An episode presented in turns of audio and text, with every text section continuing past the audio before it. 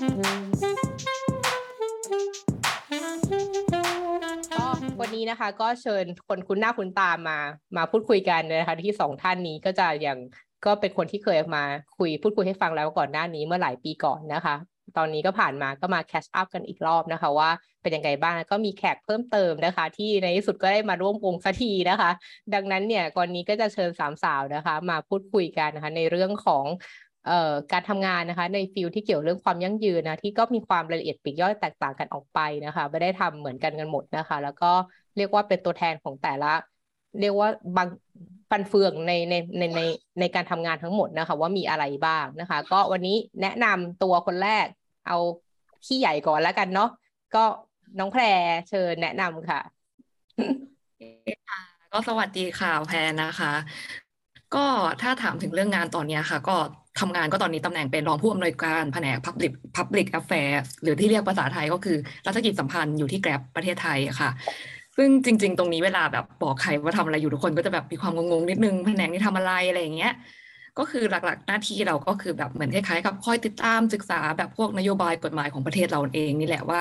อะไรอะที่มันจะเป็นอุปสรรคต่อการดำเนินธุรกิจ แล้วก็การเจริญเติบโตของดิจิทัลอeconomy ของประเทศเรา แล้วจากนั้นเนี่ยก็จะแบบเหมือนคล้ายๆ กับเข้าไปแบบ engage educate รัฐบาลหน่วยงานกำกับดูแล regulator ต่างๆ อะไรเงี้ยค่ะ ให้เขามีความรู้ความเข้าใจมากขึ้นในเรื่องแบบ การทำงานของแพลตฟอร์ม เราทำอะไรมันมี impact กับสังคมยังไง สมมุติถ้าออกกฎหมายนโยบายแบบนี้มา แล้วมันจะเหมือนแบบมีผลดีผลเสียยังไงอะไรเงี้ยค่ะก็เหมือนเป็นการพยายามเข้าไปมีส่วนร่วมในการร่วมออกแบบพวกนโยบายกฎหมายในฐานะภาคธุรกิจ เพื่อให้เกิด win-win situation อะไรเงี้ยค่ะ ง่ายๆก็เหมือนแบบเป็นทั้งด่านหน้าในการแบบไป front government stakeholder ขณะเดียวกันก็เป็น think tank ในด้านของนโยบายให้กับบริษัทเราเองว่าจะได้แบบ วางกลยุทธ์ทางธุรกิจได้แบบถูกต้องว่า เราจะเดินยังไงในประเทศอย่างนี้อะไรเงี้ยซึ่งแบบก็รู้กันอยู่ว่าแบบประเทศเราเรื่องพวกแพลตฟอร์มเทคโนโลยีมันก็ใหม่อะไรอย่างเงี้ยค่ะ ก็ถือว่าเป็นตำแหน่งที่ตอนนี้แบบในบริษัทแบบ tech หรือสตาร์ทอัพเนี่ยก็เหมือนแบบพยายามจะต้องเหมือนแบบ recruit คนเข้ามา เพราะว่าภาครัฐก็ยังไม่เข้าใจและยังต้องแบบต้อง work ด้วยกันไปอีกเยอะอะไรเงี้ยค่ะค่ะได้ค่ะ ต่อมาตามด้วยใครดีคาริมาหรือแก้มดีคะ ของคนนี้ตามลำดับอาวุโสใช่ไหมคาริมาเหรอ โอเคโอเคค่ะ ก็สวัสดีนะคะ ก็คือชื่อมินนะคะ ปัจจุบันทำงานเป็น consultant อยู่ที่ IFC หรือว่า International Finance Corporation ซึ่งเป็น กลุ่มหนึ่งในกลุ่มธนาคารโลกหรือว่า World Bank Group นะคะ ซึ่งองค์กร IFC เนี่ยก็คือจะให้เงินทุนหลักๆ ก็คือให้ให้ private sector หรือว่าภาคธุรกิจ แต่ในงานที่มินทำอะค่ะมินจะอยู่กับกลุ่มที่ชื่อว่า Gender and Economic Inclusion Group ซึ่งเป็นกลุ่มที่จะโฟกัสไปที่กลุ่มเปราะบางในหลากหลายกลุ่มด้วยกัน ไม่ว่าจะเป็นผู้หญิงกลุ่มคนรายได้ต่ำ LGBTQ+ หรือกลุ่มคนที่มีข้อเสียเปรียบทางกายภาพ หรือว่า disability ต่าง โดยบทบาทที่มินทำก็จะ support ที่ 2 ทีมหลัก ๆ ภายในกลุ่มนี้นะคะ ก็คือ inclusive business ซึ่ง inclusive business เนี่ยก็คือจะโฟกัสไปที่ business หรือภาคธุรกิจ ที่พยายามที่จะเอากลุ่มคนที่เรียกว่า base of pyramid population หรือว่า BOP ก็คือกลุ่มคนที่เป็นรากฐานทางพีระมิดอะค่ะก็คือกลุ่มคนที่ด้อยโอกาสทางเศรษฐกิจเนาะเข้ามาเป็นส่วนหนึ่งของ supply chain ไม่ว่าจะมองเขาเป็นลูกค้ามองเขาเป็น supplier หรือว่า distributor หรือกลุ่ม stakeholder ต่าง อีกบทบาทหนึ่งที่ทำก็คือจะ support ไปที่ทีม Women Entrepreneurship ก็คือให้การ support แก่ผู้หญิงในฐานะที่เป็นผู้ประกอบการ อย่างเช่น Women-Owned SME เป็นต้นนะคะ ก็คือมองว่าเราจะ empower ผู้หญิงไง ให้ผู้หญิงสร้างสามารถที่จะสร้างธุรกิจรันธุรกิจได้ โดยที่มีการเข้าถึงในแหล่งเงินทุน หรือการเข้าถึงในสิ่งต่างๆค่ะเท่าเทียมกับที่ ผู้ชายสามารถเข้าถึงได้ อันนี้ก็จะเป็นกว้างๆว่างานที่ทำเกี่ยวข้องกับอะไรบ้าง ซึ่งหลากหลายโปรแกรมที่เราทำอะค่ะก็จะเป็นการ address ไปที่ชาเลนจ์ต่างๆ ที่กลุ่มคนเหล่านี้เจอ อาจจะให้การสนับสนุนเป็นโปรแกรมให้การสนับสนุนผ่าน private sector ที่เป็นลูกค้าของเรา หรือว่าจะเป็นการทำ research ทำ study ต่างๆ ที่เป็น influencer ทางด้าน thinker หรือความคิดให้กับกลุ่มในงานในสายงาน development finance ตรงนี้ค่ะโอเคได้ค่ะอะแก้มเชิญค่ะค่ะสวัสดีค่ะ ชื่อแก้มนะคะ บุญธิดาค่ะเอ่อตอนนี้เนี่ยก็ทำงานเรียกได้ว่าเป็นที่ปรึกษาเกี่ยวกับด้าน ESG แล้วกันค่ะ แต่ว่าแก้มเนี่ยก็คือจะเน้นดูตัว S หรือว่าด้านโซเชียลในมาตรฐาน ESG อ่า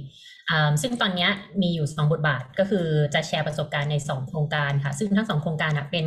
อองค์กรในลักษณะที่เป็น development agency โดยที่เราเดินได้รับเงินทุนด้านการพัฒนาจาก US Agency for International Development ค่ะ แล้วก็ Department of Trade and Foreign Affairs จากประเทศออสเตรเลียที่เขาเข้ามาผลักดันประเด็นการพัฒนาในประเทศกำลังพัฒนาอย่างประเทศไทย อย่างโปรเจกต์ที่แก้มทำอันแรกอะค่ะ ก็คือจะเป็นลักษณะ เกี่ยวกับเรื่องของ counter human trafficking in person อันนี้ของทวีปเอเชีย ซึ่งตัวบทบาทของแก้มเองอะค่ะจะเป็นการผลักดันการแก้ปัญหาผ่านทางการร่วมมือกับภาคธุรกิจ เป็นเหมือนในอนาขอบเขตงานของ Business and Human Rights ก็คือดูว่าปัญหาความเสี่ยงในห่วงโซ่อุปทาน ระดับโลกระดับประเทศเนี่ยมันลงไปถึงความเสี่ยงต่ออสิทธิเสรีภาพ การทำงานของแรงงาน อย่างไร ทั้งแรงงานข้ามชาติ แรงงานในประเทศเองค่ะ อันนี้คือบทบาทแรก แล้วก็บทบาทที่2เนี่ยก็จะเป็นโครงการที่เกี่ยวกับเรื่องของ sustainable infrastructure ซึ่งเมื่อมาโยงกับตัว S ใน ESG เนี่ย มันก็จะเป็นเรื่องของประเด็นสังคม หรือผลกระทบทางสังคม ทั้งแง่บวกและแง่ลบ ที่เกิดจากการสร้างโครงสร้างพื้นฐานขนาดใหญ่ ยกตัวอย่างเช่น การสร้างเขื่อนรถไฟความเร็วสูง หรือว่าโรงไฟฟ้า พลังงานพลังลมต่างๆ ที่มันจะมีผลกระทบต่อชุมชน แรงงานหรือว่าผู้มีส่วนได้ส่วนเสียกลุ่มอื่น ๆ ค่ะ ตอนนี้ก็คือดูอยู่ในหลาย ๆ กิจกรรม โอเค อันนี้เท่าวันนี้เนื่องจากว่าเรื่องความยั่งยืนนะเวลาเราคุยกันเนี่ย มันก็ดูจะกว้างมากว่ามีทั้งตัว S ตัว E ตัว G ใช่ไหมที่ตอนนี้คุยกันจะเป็น ESG นะคะ ก็จะมีทั้งเรื่องสิ่งแวดล้อมที่เราจะคุยกันหนักๆตอนนี้จะเป็นเรื่องของโลกร้อนนะ climate change ต่างๆนะคะ แล้วก็เรื่องพวกของตัวอย่างตัว G ก็เป็นเรื่อง governance เนาะเพียงแต่ว่าอันเนี้ยคิดว่าวันนี้เราจะเน้นตัวที่ตัว S เนาะแล้วก็จะมองไปที่ตัวที่เราเรียกว่า impact ละกัน ว่างานที่แต่ละคนทำเนี่ยถึงแม้ว่าเราก็จะเป็นสังกัดเนี่ย มีเรียกว่าไม่ได้อยู่ภาครัฐขนาดนั้น เป็น inter government แล้วก็เป็นทั้งจาก private sector เนี่ย การทำงานผ่านตัวเรียกว่า body โครงสร้างเหล่านี้เนี่ย มันสามารถลงไปถึงตัวคนเล็กๆ ได้จริงจังแค่ไหน แล้วก็ผลกระทบที่เราเห็นจากการทำงานของเราเนี่ย มันมันมีอะไรบ้างที่เราเห็นจากการทำงานเนาะ อันนี้ก็ย้ำอีกครั้งว่าเป็นการพูดคุยในมุมมองส่วนตัวนะคะไม่ได้พูดใน representative ไม่ได้พูดเป็นตัวแทนขององค์กรที่เราทำงานเนาะเราแค่แชร์ลิงเพราะเราเห็นอะไรจากการทำงานนี้ ซึ่งอาจจะไม่ได้ถูกแล้วก็ทั้งหมดก็เป็นได้นะคะ อันนี้ก็จะเกริ่นไว้ตรงนี้อีกทีหนึ่งนะคะ โอเค แพรลองเล่าให้ฟังหน่อยเรื่องการทำ policy อันนี้ของ Grab เนาะอืมค่ะ ก็คืออย่างหน้าที่ของเราเนี่ย เราก็จะแบบเน้นในเรื่องของการเหมือนแบบไป engage กับ government ใช่ไหมคะ ว่าเวลาในการออก policy กฎหมายอะไรต่างๆ นานาเนี่ยเออมันก็ควรจะต้องเหมือนแบบคล้าย ๆ กับเป็นประโยชน์กับภาคธุรกิจของเราให้เหมือนแบบโตได้แต่นขณะเดียวกันเนี่ยต้องบอกก่อนว่าพื้นฐานธุรกิจของ Grab อะมันมาจากการที่แบบเราพยายามจะสร้างโอกาสทางธุรกิจให้กับคนกลุ่มรากหญ้ารากฐานของพีระมิดอยู่แล้วอะไรอย่างเงี้ยค่ะ ซึ่งคนพวกนี้เนี่ยแบบ เขาอาจจะไม่ได้มี choice ในการประกอบอาชีพแบบปกติ หรือแบบคล้ายๆกับจ้างงานเข้าไปแบบ traditional employment กันมากนักอะไรเงี้ยค่ะ อย่างบางคนก็ไม่ได้มีการศึกษาสูงๆ ไม่ได้มีต้นทุนแบบทางสังคมที่เยอะต่างๆเงี้ยค่ะ ซึ่งมันเป็นวิธีการที่เราออกแบบธุรกิจของเรามา ไม่ว่าจะเป็นเหมือนแบบการแบบ ride hailing หรือแบบก็หรือ food delivery ที่ทุกคนเอาจริงๆ ทุกคนก็น่าจะรู้จักแบบในเมืองไทยอะค่ะว่าเราทำอะไรบ้างอะไรเงี้ยค่ะ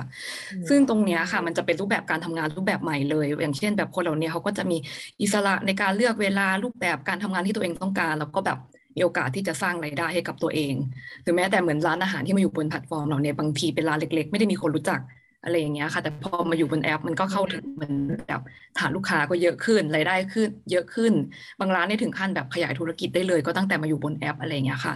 ซึ่งตรงจุดนี้จริงมันก็เป็นจุดที่เราก็ต้องแบบ คล้ายๆกับพยายามจะไป educate ว่าเออเวลาที่รัฐบาลมากำกับเอากฎหมายเนี่ยอยู่จะใช้รูปแบบของแบบ traditional employment อะไรต่างๆนานารูปแบบเดิมของการกำกับราคาต่าง ๆ อะไรเงี้ยมันไม่ได้นะเพราะมันเป็นรูปแบบใหม่แล้ว เราก็ต้องเหมือนคล้ายๆกับมีทั้งสตี้ต่างๆ มีทั้งผลเชิง impact ต่างๆ ที่เราสร้างไปให้เขาดูอะไรเงี้ยค่ะ อย่างคนที่เขามาทำงานกับเราอะเขาก็เป็น gig worker คือแบบเราจะใช้แบบ กฎหมายในรูปแบบเดิมว่าโอเค เราจะต้องแบบไปกำกับดูแลเขาแบบแรงงานทั่วไปอะไรอย่างนี้ก็ไม่ได้ หรืออย่างเหมือนแบบร้านค้าที่เรามีการราคาอะไรเงี้ยค่ะ บางทีมันก็เราก็ไม่สามารถไปกำกับราคาได้ในลักษณะเดียวกันกับของที่ขายกันตามร้านปกติสิ่งเหล่านี้มันเป็นแบบเราต้องเข้าไป educate ภาครัฐเยอะมากว่าอืมเอ้แพลตฟอร์มทำงานยังไงแล้วรูปแบบของอนาคตมันเป็นยังไงว่าตรงนี้มันไม่ได้เป็นแค่ของธุรกิจเรานะแต่มันคล้ายๆกับว่าสมมติถ้าเกิดเราดำเนินอยู่ไม่ได้ แล้วก็แบบ อะไรอย่างเงี้ยสุดท้ายคนมันแบบก็ต้องหลุดออกจากแพลตฟอร์มไปก็ขาดโอกาสในการสร้างรายได้อะไรอย่างเงี้ยอืค่ะอฮึซึ่งจริง ๆ มันก็ไม่ใช่มีแค่คนกลุ่มนี้ มันก็จะมีคนกลุ่มอื่นๆอีกที่เราก็แบบพยายามจะไป empower เขาอย่างแบบคนพิการเนี่ยของ Grab เราก็มีมาส่งอาหารมีแบบไปขับรถอะไรอย่างเงี้ยค่ะ ก็ซึ่งตรงตรงตรงเนี้ยหลาย ๆ คนก็เจอมาก็ไม่ได้มีปัญหาผิดปกติ คือเราก็ช่วยเขาอืมอืมค่ะก็อันนี้ก็คือจะทวนส่วนที่ อืม ที่ที่พี่แพรจะจะเน้นก็คือว่าในเรื่องของการทำธุรกิจที่เป็นรูปแบบหรืออย่างแบบอืมที่เป็นรูปแบบใหม่เนี่ย ก็คือว่ามันจะต้องมีการไม่ใช่ธุรกิจผลักดันอยู่คนเดียวแต่ภาครัฐเนี่ย ที่เป็นคนกำกับดูแลออกกฎหมายต่างๆ เนี่ย ก็ต้องมา เอ่อทำความเข้าใจกับเรื่องของรูปบริธุรกิจใหม่ที่จะใช้แบบเดิมมาครอบไม่ได้แล้ว ดังนั้นหน้าที่ของ แพรที่ทำงานตรงนี้เนี่ยก็คือการทั้งไม่ใช่แค่เรื่องของการออก policy ให้กับคนที่อยู่ภายใต้ Grab ในแพลตฟอร์ม แต่ว่าทั้งต้องมีเตรียมเรื่องของการหาเนื้อหาให้ข้อมูลทำเข้าใจกับภาครัฐให้เข้าใจว่า เอ้ย มันต้องเป็นแบบนี้นะ ไม่งั้นเนี่ยแพลตฟอร์มที่ออกแบบมาเพื่อช่วยคนที่เป็นได้โอกาสหรือมีโอกาสที่จะเข้าถึงทรัพยากรต่างๆ เนี่ยแบบทั่วๆไปลำบากเนี่ยเขาจะหลุดออกไปเลยทำให้สิ่งเหล่านี้มันกลายเป็น สิ่งที่ตั้งใจมาทำจริง ๆ มันไม่เกิดขึ้น เพราะว่าภาครัฐอาจจะไม่เข้าใจดังนั้นนี้ก็เป็นหน้าที่อีกส่วนหนึ่งที่เราจะออก policy ในส่วนของนโยบายขององค์กรแล้วก็คือเกี่ยวภาครัฐด้วยใช่ไหมโอเค อือฮึใช่ประมาณนี้แหละค่ะ อืมอ่าได้ งั้นของมิ้นท์อาจจะแบ่งกว้างๆเป็นสองส่วนละกันพอมินทำงานกับสองทีมเนาะก็คือทีม inclusive business ที่โฟกัสไปที่กลุ่มคนที่เป็นรากฐานพีระมิด แล้วก็ women entrepreneurship ก็คือผู้หญิงในฐานะที่เป็นผู้ประกอบการอืมอืมในส่วนแรกเนะคะ ที่เป็น BOP หรือกลุ่มคนที่เป็นรากฐานของพีระมิดเนี่ยก็ทีมินก็จะหลักๆก็คืออืมมี area of work อยู่ประมาณ 3 ด้านสามด้านแรกก็คือเหมือนเป็น product development เป็น solution ให้แก่ลูกค้า ซึ่งอย่างที่เก่าไปตอนต้นนะคะว่าลูกค้าของ IFC จะเป็น private sector เนาะเพราะฉะนั้นเราก็จะให้คำปรึกษาหรือว่าทำ study ผ่านทางลูกค้า เพื่อจะทำให้ ลูกค้าเนี่ยมีโมเดลที่มันเป็นแบบ inclusive business มากขึ้นเนาะเพื่อจะให้เขา create impact ไปถึงอืมกลุ่มคนที่เป็นอืม BOP เนี่ยมากขึ้นไม่ว่าอาจจะเป็นลูกค้าเขาเป็นต้น ยกตัวอย่างเช่นอืมมีบริษัทหนึ่งที่เป็นบริษัททางด้านอืมสุขภาพเป็นบริษัทในในในด้านปัญหาด้านตาเอ่อพวกจักษุอืมอือฮึหลากหลายอะค่ะ ไม่มั่นใจว่าคำศัพท์ทางการแพทย์เนี่ยจะใช้คำว่าอะไรอืมแต่ที่เนี่ยเหมือนบริษัทเขาก็คิด business model ขึ้นมาว่า ลูกค้าที่เป็นลูกค้าฐานกำลังที่สำคัญอีกกลุ่มหนึ่งก็คือกลุ่ม BOP อือฮึแต่ว่ากลุ่ม BOP เนี่ยจะมีข้อจำกัดอยู่ที่ว่ากลุ่มเราเนี่ยมักจะตั้งลกลากอยู่ที่พื้นที่ที่ห่างไกลจากอืมโรงพยาบาลเนี่ยเหรอคลินิกต่างอืมๆเอออมเพราะฉะนั้นการเข้าถึงเขาเนี่ยค่อนข้างลำบาก แม้กระทั่งการที่เขาจะแบบว่าเดินทางมาเนี่ย ต้องคิดไปว่าค่าเสียเวลาของเขาในการเดินทางมาเนี่ย มันมีอะไรบ้าง มันมันลำบากเนาะแล้วก็ในแง่ของเรื่องแบบ affordability หรือ pricing เนี่ยราคาที่แบบจับถึงไม่ได้ เพราะฉะนั้นอืมเขาก็คิด business model โดยการใช้ digital channel อะค่ะ ก็คือ telemedicine หรือ telehealth ในการที่จะไปเข้าถึงกลุ่มคนเหล่านี้มากขึ้น อันนี้ยกตัวอย่างว่า เออเรา create solution ผ่านทางลูกค้าที่เราไปช่วยยังไงเอ่ออืม ผ่านการแบบว่าให้คำปรึกษาหรือว่าทำ study ต่างๆ อย่างที่สองก็คือจะเป็นเอ่อการเป็นเป็นแบบ strategy หรือว่า framework หลักๆ เพราะว่า IFC เนี่ยจะให้การลงทุนแก่ภาคเอ่อธุรกิจถูกไหมคะ เพราะฉะนั้นเนี่ยเราก็จะต้องออกแบบว่าคล้ายๆมี framework ว่าเราจะไปแบบดูยังไงว่าไอ้ investment project ที่เขาไปลงทุนเนี่ยมัน inclusive process มันเอ่อ ไปสร้าง impact ให้คนเหล่านี้จริงๆเพราะฉะนั้นเราก็จะแบบมี framework มี criteria ในการที่เราจะดูว่า investment project เนี่ยเป็น Inclusive Sense หรือเปล่า อันนี้อย่างที่สองแล้วก็อย่างที่สามก็คือ thought leadership ก็คือสร้างองค์ความรู้อะค่ะเพราะว่าเอ่อ IFC เนี่ยถือว่าเป็นบริษัทเงินทุนเพื่อการพัฒนาแบบอันดับใหญ่ของโลกในการที่เป็นหัวหอกทางด้านหัวหอกทางด้าน inclusive business ให้การลงทุนแบบว่าแบบ หลายพันล้านเหรียญอืมสหรัฐตั้งแต่ปี 2005อย่างเงี้ยค่ะอืมเพราะฉะนั้นเอ่อองค์ความรู้ของเขาเขาต้องแบบพัฒนาอย่างต่อเนื่อง เหมือนเป็นอินฟลูเอนเซอร์ทางด้านความคิดอือฮึเพราะฉะนั้นมันก็จะมี Impact เป็นสอง layer อย่างที่เห็น อย่าง layer แรกก็คือ impact ให้ private sector มัน Impact ให้เอ่อกลุ่ม BOP ผ่านทางฐานลูกค้า private sector นึกออกไหมอืคอรับฮึอย่างที่สองก็คือเหมือนเป็นแบบทางด้าน framework ทางด้านความคิด เพราะฉะนั้นต้องเหมือนแบบเป็น influencer ให้ให้ องค์กรต่างๆ private sector และ public sector เนี่ยพยายามที่จะอืมพัฒนาองค์ความรู้ด้านนี้มากขึ้นอืมอันนี้คือทางด้าน BOP นะคะ ส่วน Women Entrepreneurship ก็คือผู้หญิงในฐานะที่เป็นผู้ประกอบการเอิ่มเราก็มีโปรแกรมหลากหลายโปรแกรมเหมือนกัน แต่โปรแกรมที่นินช่วยอยู่ก็คือจะเป็นโปรแกรมที่เน้นไปทาง sourcing หรือ procurement ก็คือการจัดซื้อจัดจ้าง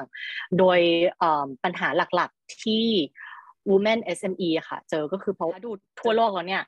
มันมีเอิ่ม government เอิ่มภาครัฐ government ใช่ไหมคะ แล้วก็พวก multinational company พวกบริษัทใหญ่ๆเนี่ย รวมกันแล้วเนี่ยเขาให้งบประมาณเนี่ย ไปให้งบประมาณในการจัดซื้อจัดจ้าง โดยให้งบประมาณแก่ Women SME เนี่ยน้อยกว่าหนึ่งเปอร์เซ็นทั่วโลกอะซึ่งมันน้อยมากๆเลยนะเออเพราะฉะนั้นมันก็จะมีเราก็เลยจัดโปรแกรมขึ้นมาว่า เอ้ยเราจะทำยังไงให้เอ่อบริษัทอะค่ะอย่างเช่นที่เราเรียกว่า buyer เนาะเอ่อเพิ่มการจัดซื้อจัดจ้างจากบริษัทที่เป็นผู้ประกอบการของผู้หญิงมากยิ่งขึ้นอืมก็คือผู้หญิงเออให้โอกาสเพราะฉะมากขึ้น ใช่ใช่ ซึ่งอืมปัญหาหลักๆก็คือโอเค of course access to finance เอ่อการเข้าถึงเงินทุน เพราะว่าหลากหลายประเทศเนี่ย โดยเฉพาะประเทศที่มีเอิ่มข้อจำกัดทางวัฒนธรรมอย่างที่เรารู้กันนะคะว่าอืม ในการเข้าถึง even การเปิดแบงก์ account อะพี่อืมผู้หญิงอะ ไม่สามารถจะเปิดแบงก์ account เองได้ ถ้าไม่มีเอิ่มญาติพี่น้องที่เป็นผู้ชายอืมมาเปิดด้วย อย่างเงี้ย มันมันเป็นข้อเสียเปรียบข้อในอืมหลากหลายประเทศอืมแล้วนอกซึ่งจากบริบทเอ่อไม่การเหมือนเข้าถึกังนแหล่งเงินทุนอืมแล้วอืมใช่ มันก็จะมีการเข้าถึงแบบว่า network การเข้าถึงเอิ่ม ความรู้สิ่งจำเป็นหลากหลายอย่างที่อืมใช่ ที่มันจำเป็นในการการทำธุรสร้างกิจธุรกิจในการอืมรันธุรกิจธุรกิจ แล้วก็ network ของเขาอะค่ะ เพราะฉะนั้นโปรแกรมเนี่ยก็สร้างขึ้นมาเพื่อที่ว่า เฮ้ย เราจะช่วยเขาในด้านแบบ access to finance ยังไง ช่วยเขาในการแบบ build capacity ของเขาสร้างสร้างศักยภาพของเขายังไง หรือว่ามี matchmaking networking event ให้เอ่อให้เขาเนี่ยสามารถที่ connect กับ buyer ได้ อันนี้ก็จะเป็นโปรแกรมที่เอ่อจะมีเอ่อบางประเทศ อย่างเช่นที่ทำไปก็เป็นแบบเคนยากำลังทำอยู่โคลอมเบีย แต่ว่าในบทบาทของเมนเนี่ยจะอยู่กับ global team เพราะฉะนั้นก็จะเป็นส่วนที่แบบดูแบบว่า methodology ดูแบบ diagnostic tool ดูแบบอืมเอ่อเหมือนแบบ product ที่เราไปให้ลูกค้าเป็นหลักๆนะคะก็คืออันนี้ตัวแล้วก็อีกชี้ส่วนหนึ่งก็จะเป็นดู criteria อืมใช่อือฮึอีกส่วนหนึ่งก็จะเป็น research เป็น global research ที่เราไปแบบ study เอ่อ ปัญหาเนี่ยใน emerging market แล้วก็เหมือนเราไปคุยไปไปคุยทำ survey สัมภาษณ์กับ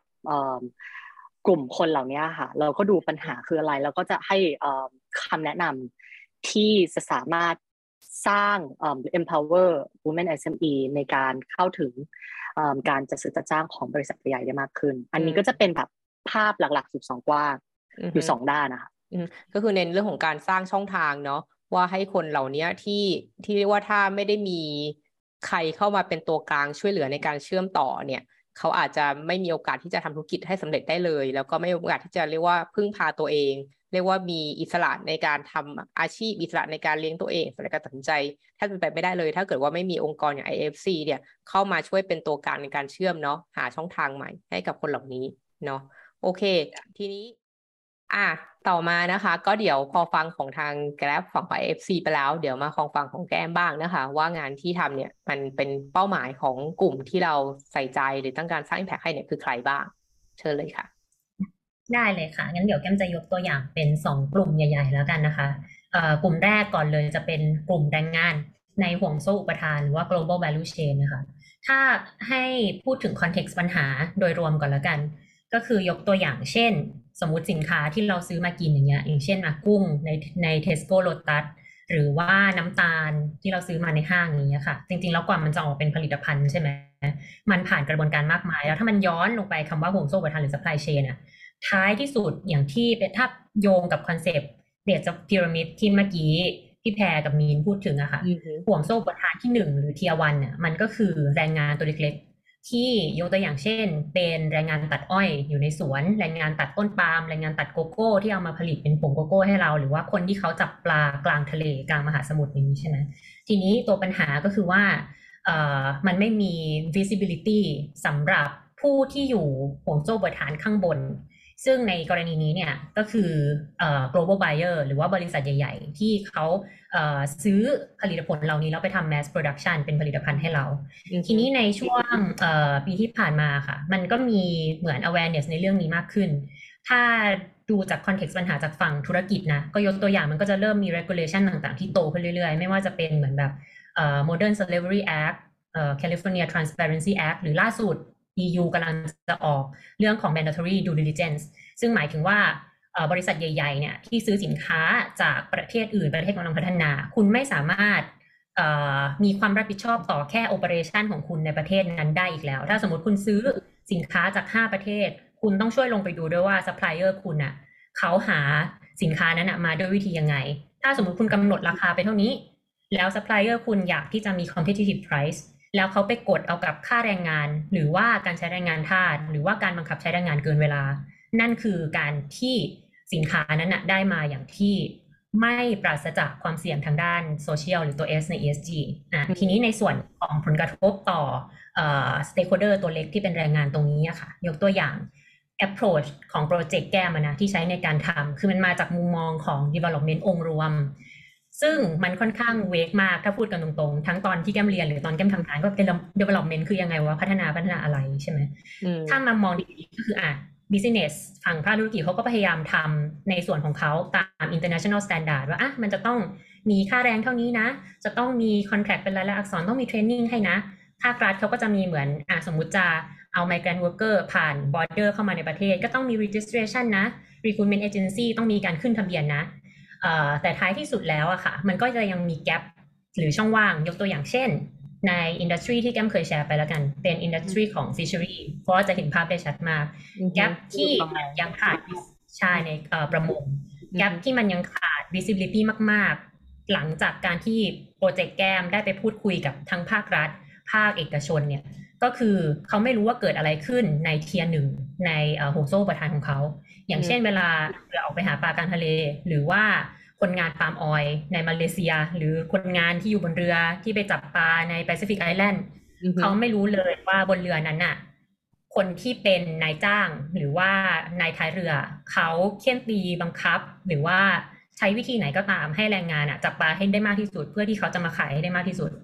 ค่ะทีนี้บทบาทของเอ่อ project development นะคะคือการ identify การระบุปัญหาตรงเนี้ยให้ชัด ว่าอะนี่คือปัญหามันไม่มี visibility หรือเอ่อ monitoring system ที่ไปสามารถเอ่อ confirm ได้ว่าแรงงานอะมีชีวิตความเป็นอยู่ในการทำงานที่ดีหรือไม่อือฮึอะทีนี้สิ่งที่เราทำก็คือ identify ปัญหาแล้วก็พยายามที่จะคล้ายๆ รับบทบาทของ system integrator คือไปคุยกับทางภาครัฐ ว่าตอนนี้ภาครัฐมีระบบอะไรอยู่บ้างแล้ว อย่างเช่น ในประเทศไทยก็จะมีเหมือนระบบ vessel monitoring system ติดอยู่บนเรือ GPS รู้เลยว่าเรือที่ไหนไปที่ไหนใช้เวลากี่วัน ถ้าออกไปเกินหน้าน้ำสิบวัน คือเป็นไปได้แล้วว่าคนงานไม่มีข้าวกินโดนโยนลงทะเลอะไรนี้เป็นต้น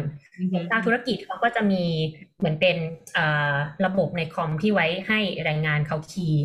ว่าเข้าเรือกี่โมงออกกี่โมง แต่ที่ยังขาดก็คือในส่วนของแรงงานล่ะ ที่อยู่บนเรือ แล้วเราจะรู้ได้ไง ถ้าเขามีปัญหาเขาจะติดต่อใครได้ อันนี้ก็ยกตัวอย่างว่าเราก็จะไปเหมือนไปคุยกับ solution provider เอ่ออย่างเช่นองค์กรที่เขาทำเรื่องของอุปกรณ์สื่อสารที่ใช้ดาวเทียม Wi-Fi โดยที่สามารถออกแบบ solution ตัวนั้นมาให้เป็นราคาที่ affordable มากที่สุด แล้วเอาเหมือน solution ที่เรา identify ได้อะค่ะ ไปลอง pilot คือไปลองใช้งานจริงอืม สามถึงหกเดือนแล้วเหมือนเก็บข้อมูลว่ามันช่วยแก้ปัญหาที่เกิดขึ้นได้หรือเปล่า ก็คือสามารถเก็บข้อมูลได้ว่าแรงงานมีปัญหาอะไรแรงงานสามารถเอ่อติดต่อ reach out ไปที่ local NGO หรือภาครัฐในจังหวัดที่เขาไปจอดเรือได้ อย่างนี้เป็นต้นนี่คือตัวอย่างแรกอ่าตัวอย่างที่สองนะคะก็คือจะเป็นกลุ่ม stakeholder ก็คือเป็นกลุ่มชุมชนเนาะอันนี้ขออนุญาตยกตัวอย่าง เป็นโครงการที่ทำอยู่อีกโครงการหนึ่งก็คือจะเป็นเรื่องของการก่อสร้างเอ่อ infrastructure ขนาดใหญ่ละกัน ยกตัวอย่างเช่นรถไฟความเร็วสูงไทยจีนที่กำลังก่อสร้างอยู่นะคะ ซึ่งตอนนี้กำลังอยู่ในเฟสเริ่มต้นในบางส่วนน่ะอ่าบริบทปัญหาก็คือจะเป็นลักษณะที่ว่าถึงแม้ว่าจะมีการทำ EIA หรือ Environmental Impact Assessment แล้ว ก็ตามแต่ว่าในคอนเท็กซ์ของประเทศกำลังพัฒนาในบางครั้งในเชิงการกระทำจริงอะค่ะ องค์กรที่ลงไปทำก็ก็อาจจะมียังมีช่องโหว่ ที่ปัญหาที่โดนระบุไว้ใน EIA ESIA เนี่ย ไม่ได้รับการแก้ไขจริงในส่วนของบทบาท development ของโปรเจกต์แกมเองเนี่ย ก็คือจะลงไปทำเป็นเหมือน direct stakeholder engagement ลงไป identify กลุ่ม community ที่อยู่ในบริเวณที่เกิดการก่อสร้าง infrastructure แล้วก็พูดคุย เพื่อมาตรวจสอบว่ามีเรื่องของการไล่ที่ไหม displacement เรื่องปัญหาฝุ่น ปัญหาเรื่องเสียง มี มีการจัดการเรื่องของอการก่อสร้างที่ไปกระทบต่อกิจกรรมอาชีพของผู้คนในบริเวณนั้นมากน้อยแค่ไหน แล้วมี corrective action ในส่วนที่รัฐบาลเนี่ยจริง ๆ แล้วจำเป็นควรจะต้องเหมือนมา engage กับชุมชน มากน้อยแค่ไหน แล้วก็ทำเป็นเหมือนข้อแนะนำ policy recommendation นี้ค่ะ แล้วก็เอากลับไปคุยกับภาครัฐในส่วนที่เกี่ยวข้อง คล้าย ๆ เหมือนหาปัญหาหาแกลบแล้วลิงก์ผู้ที่ได้รับ ประสบปัญหากับผู้ที่มีอำนาจหน้าที่ในการแก้ปัญหาแล้วเอาโซลูชันอะไปฝากไว้ในมือเขาใช่ค่ะอันนี้ก็เป็นตัวอย่างสองตัวอย่างที่ให้เห็นชัดๆแล้วกัน อีกอย่างหนึ่งที่อาจจะน่าสนใจก็คือเมื่อกี้มิ้นมีพูดถึงเรื่องของทาง development finance ที่เหมือนเป็นผู้ให้ทุน ใช่ไหมคะอันนี้แก้มพูดจากอีกจากอีก มุมหนึ่งของของ stakeholder เดียวกันแล้วกัน อย่างเช่น แก้มก็จะเคยทำในมุมที่เป็น development agency ที่ไปช่วยองค์กรที่เป็นได้รับเงินทุนจาก World Bank หรือ IFC อะค่ะ เพื่อที่จะมาพัฒนาเหมือน power plant ในประเทศกำลังพัฒนา อันนี้เป็นคอนเทกต์ของประเทศเวียดนามอ่าซึ่งเขาอะก็มีเหมือน aspiration ความตั้งใจที่จะทำให้ดีขึ้นเท่ากับ international standard แต่ว่าเขาก็จะยังขาดเหมือนความรู้ความเข้าใจว่า การที่จะตอบโจทย์ compliance กับ standard เหล่านี้ต้องทำอย่างไร เหมือนองค์กรก็จะเหมือนมีหน้าที่เข้าไปเป็นเหมือน technical support ในแง่ที่ว่าช่วยเขาดู policy ที่มีอยู่ ซึ่งกลุ่มที่ได้รับ impact อย่างนี้ค่ะ ก็จะรวมไปถึงทั้ง community หรือ employee ข้างในเอง อย่างเช่นมันจะมี policy เกี่ยวกับเรื่อง gender based violence and harassment เรื่อง discrimination ความเท่าเทียมทางเพศ หรือว่าเวลาเกิดปัญหา sexual harassment คุณจัดการยังไง มี policy ที่ถูกต้อง มีทีม committee ที่จะทำให้ผู้หญิงหรือ vulnerable group ในองค์กรเนี่ยสามารถไป report หรือ share grievance ได้อย่างสบายใจและ anonymous หรือเปล่าเป็นต้น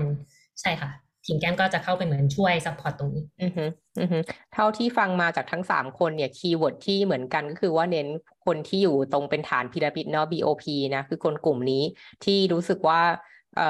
ต้องได้รับการสนับสนุนมากเป็นพิเศษให้เพื่อให้มีโอกาสที่เท่าเทียมกับคนอื่นเนาะก็นี้ก็เป็นจุดที่เป็น keyword ที่ทุกคนได้พูดถึง แล้วก็อย่างของแพรเนี่ยก็จะพูดถึงแง่ของ private sector เนี่ยที่เป็นโมเดลธุรกิจแบบใหม่เนี่ยที่มีความ challenge ในตัวของโมเดลใหม่อยู่แล้วด้วยเนาะในการทำอย่างไรให้มันเรียกว่าเพราะมันเป็นธุรกิจใหม่อะมันก็ต้องมีการเรียนรู้ไปพร้อมๆกันด้วยว่าการทำงานต่อไปมีปัญหาอะไรบ้างเนาะส่วนของมิ้นกับแก้มเนี่ยก็เรียกว่ามาในมุมที่แบบว่า มิ้นเป็นคนที่ให้ตัวเงินแล้วก็ต้องมีการ set credit ต่างๆเพื่อให้ผ่านส่วนแก้มนี่ก็พยายามจะวิเคราะห์ดูปัญหาว่ามันยังมีอะไรอยู่บ้างถ้าเทียบกับ criteria ที่เหมือนทางของฝั่งมิ้นออกแบบมา อะไรเงี้ยมันก็ดูเป็นการเชื่อมโยงเนาะซึ่งตรงนี้จริงๆแล้วก็อยากให้เนื่องจากทุกคนในห้องนี้ค่อนข้างมี year of service หรือว่าทำงานในเรื่องนี้มาหลายปีแล้วเนาะ อย่างอย่างแพรอย่างแพรห้าแพรเกินห้าแน่นอน แพรถึงสิบหรือยังไม่รู้ไม่แน่ใจ แต่ว่าตรงนี้คิดว่า keyword ที่ที่ทุกท่านได้ที่ทุกคนได้คุยกันมานะในเรื่องของการเอ่อทำแล้วได้เห็นคนจริง ๆ เรียกว่าสัมผัสกับคนจริง ๆ ว่าเออเขามีความเชื่อมอยู่ที่ดีขนาดไหนหรือหรือเขาได้รับได้รับการลดลดความผลกระทบขนาดไหนเนี่ย อยากจะถามว่าแน่เราเชื่อได้ว่ามันมีปัญหาแน่นอนในการทำงาน ความท้าทายมีแน่นอนอะไรคือจุดที่ที่ทำให้แบบ มันต้องผ่านการผิดหวังการแบบทำไมทำไม่ได้หรือทำไมมันถึงไม่ได้ผลลัพธ์อย่างที่ควรจะเป็น คืออยากจะถามว่าอะไรเป็นตัวที่ทำให้เราทุกคนเนี่ยยังยังคงอยู่บนเส้นทางนี้ยังคงทำงานใน field นี้ต่อ โดยที่แบบไม่ได้เสียกำลังใจหรือแบบถอดใจไม่เอาแล้วอะไรอย่างเงี้ย อันนี้คืออยากจะเป็น keywordที่ถามทุกคนเนาะอย่างอาแพรคิดว่ายังไงบ้างในเรื่องของการสร้างกำลังใจในการทำงาน หรือทำทำอะไรในส่วนนี้ ก็เอาจริง ๆ คือแบบก็ทำแบบมาแนวเนี้ยมันมาหลายปีแล้วแหละ เพราะจริง ๆ อาจจะเพราะว่าเพอร์โพสส่วนตัวเราอะเอาจริง ถ้าอย่างสี่คนนี้ก็จะพอรู้กันอยู่แล้ว เราก็จะคล้ายๆกันเนาะก็คือแบบ เราไม่ได้อยากจะทำงานแค่ว่าอยากจะสร้างกำไรให้บริษัทอะไรอย่างนี้ไงแค่เหมือนแต่รู้สึกว่าอยากทำงานที่แบบที่สร้าง Impact สร้างผลกระทบต่อสังคมอะไรอย่างเงี้ยรู้สึกว่ามันเป็นอะไรที่แบบ พอมันตอบโจทย์อะไรที่มันเป็น purpose ส่วนตัว เราก็ยังสามารถที่จะเหมือนแบบสู้กับมันไปได้ ถึงแม้ว่าจะเจอแบบ challenge ก็คือแก้มว่าคล้ายๆกันก็คือคนที่ทำงานด้านนี้ก็คือ มีความตั้งใจจริงที่อยากจะทำงานที่สามารถสร้าง Impact ให้ได้อเมนว่านี่มันเป็นธีมธีมหลักๆ เพราะฉะนั้นแบบว่าทุกทุกครั้งอะเวลาทำงานอะ มันจะมักจะบอกกับตัวตัวเองเสมอว่าแบบ the work is meaningful in itself คืออันนั้นมันเป็นเหมือนแบบ life goal ของมินแล้วอะว่าแบบทำงานที่มันมีความหมาย เพราะฉะนั้นแบบสิ่งที่เราทำทุกวันอะมันไม่ใช่ โอเค ส่วนหนึ่งก็คือทำงานเพื่อหาเงินเข้าตัวเองเนาะอืมแต่ว่าอีกส่วนหนึ่งอะก็คือเฮ้ยงานเนื้องานที่เราทำสิ่งที่เราทำอะเราเห็นเราเห็นเป้าหมายว่าสิ่งที่เราทำเราทำไม่ใช่แค่เพื่อตัวเอง แต่ว่าเพื่อการสร้าง Impact ที่ดีขึ้นอ่าให้สังคม ซึ่งถามว่า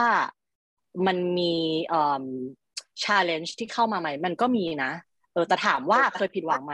ไม่เคย เพราะว่ามีความตั้งใจจริงที่จะเข้ามาในทำสายทางด้าน development มาตั้งแต่ต้น แต่ว่ามันก็มี challenge ในแง่ของแบบเอ่อความที่ไม่ตรงกันระหว่างความคาดหวัง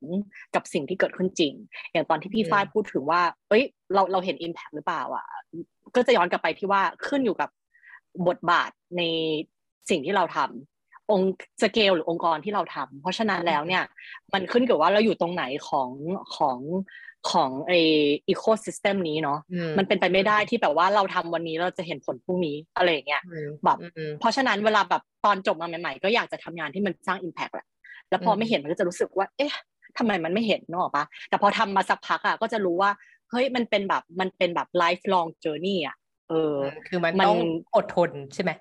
ใช่คือมันต้องมันไม่ใช่ว่ามีเวลาเราทำวันนี้เราจะเห็นพรุ่งนี้ แต่สิ่งที่เราทำมันอาจจะไปสร้าง Impact เหมือนมันไปสร้างเป็น domino effect ให้หลายๆหลายหลาย ๆ อย่างโดยที่เราไม่เห็น อย่างเช่นในด้านด้าน policy หรือความคิดใช่ปะเออมันอาจจะดูกว้าง แต่ว่าเฮ้ยมันเป็นการเปลี่ยนความคิดมันเป็นการที่แบบว่าสร้าง awareness ให้คนอื่น ๆ ในสังคม มันก็เป็นผลกระทบด้านหนึ่งเหมือนกันอ่าแต่ว่าถ้ามันเป็นงานอย่างของแก้มเนี่ยทำงานกับแบบ คนที่ได้ผลกระทบจริงๆมันก็อาจจะเห็นผลมากกว่า เพราะฉะนั้นมันขึ้นอยู่กับว่าบทบาทที่เราทำสเกลขององค์กรเราสิ่งที่เราทำเป็นยังไงเพราะฉะนั้นเนี่ยถ้าเราเข้าใจเอ่อในไอตัว ecosystem เนี่ยมินว่ามันก็มันก็ทำให้เราสามารถที่จะแบบเออยังอยากจะอยู่สายนี้ได้นะอืมอืมแล้วกับประกอบกับเออความตั้งใจจริงของเรา แล้วก็เนื้องานที่มันมีความหมายของมันโดยตรง เอ่อ impact ที่สิ่งที่จะสร้างขึ้นมันก็เป็นแบบเป้าประสงค์ของการทำงาน แล้วก็เป้าประสงค์ของชีวิตอืมไปโดยปริยาย ก็คือเรียกได้ว่าถ้าเป็นวัยรุ่นใจร้อน อยากเห็นผลเร็วไวๆเนี่ย เข้ามาทำองค์กรอย่าง IFC หรือองค์กรใหญ่ๆเนี่ยหรือทำดู policy เนี่ยน่าจะไม่รอดเนาะเพราะมันจะไม่เห็นผลแบบวันนี้พรุ่งนี้ คือต้องต้องต้องอดทนนิดนึงใช่ไหมอะโอเค เดี๋ยวเดี๋ยวก่อนไปแก้เนาะขอแพรเทสหน่อยค่ะ คุณแพรกลับมาแล้วโอเคได้ยินไหมคะ โอเค ดี ดีมากเลยโอคอะอะเมื่อกี้ต่อจากส่วนที่ขาดไปเนาะก็คือพูดพูดว่าในส่วนที่อยากทำงานในส่วนนั้นที่เป็นค่อนข้างเป็น personal goal เนาะในการที่บอกว่าเราทำอันเนี้ยที่ทำต่อมาได้ยาวนานเนี่ยเพราะว่ามันค่อนข้างตอบโจทย์ในเรื่องของ value ของตัวเราเอง ทีนี้ต่อไปมีอะไรต่อบ้างที่บอกว่าเป็นส่วนที่อยากจะเล่าต่อ อือฮึเชิญได้เลยจ้ะอืมก็จริง ๆก็คือเหมือนแบบ ก็อยากจะบอกว่าอย่างพอมาทำงานที่ Grab เนี่ยก็ เรารู้สึกว่ามันเป็นบริษัทที่มันแบบมันมีภารกิจทางสังคมในการแบบ drive company ไงซึ่งเรารู้สึกว่าพอมันตอบโจทย์กับ value เราอะเราก็จะรู้สึกว่าแบบในงานที่เราทำอะมันมีความหมายไงเออสมมุติถ้าเกิดเราอยากจะไปไฟเพื่อนโยบายอันเนี้ยก็เพื่อให้ธุรกิจนี้ดำเนินไป แต่ธุรกิจเนี่ยมันจะส่งผลกระทบต่อเนื่องไปสู่คนที่เหมือนแบบ เราก็กำลังอยากจะเหมือนแบบ empower เขาหรือว่าอยากจะดึงเขาเข้ามาในระบบเศรษฐกิจอะไรซึ่งก็เลยรู้สึกว่าพอตรงเนี้ยมันตอบโจทย์กันละกันอะไรกับในเชิง value อะมันก็เหมือนแบบ มันก็เหมือนมีแรงที่จะทำต่อไปเนาะแล้วขณะเดียวกันเราก็เหมือนแบบ อันนี้มันเป็นงานที่เหมือนแบบคล้ายๆกับเราได้ลงไปลงมือทำจริงๆอะคือเรารู้สึกว่าเราอยาก drive เรื่องนี้ก็จะแบบทำทุกวิธีทางเพื่อจะ advocate เพื่อจะแบบ educate เพื่อจะแบบสู้กับมันต่อไปอะไรอย่างเงี้ย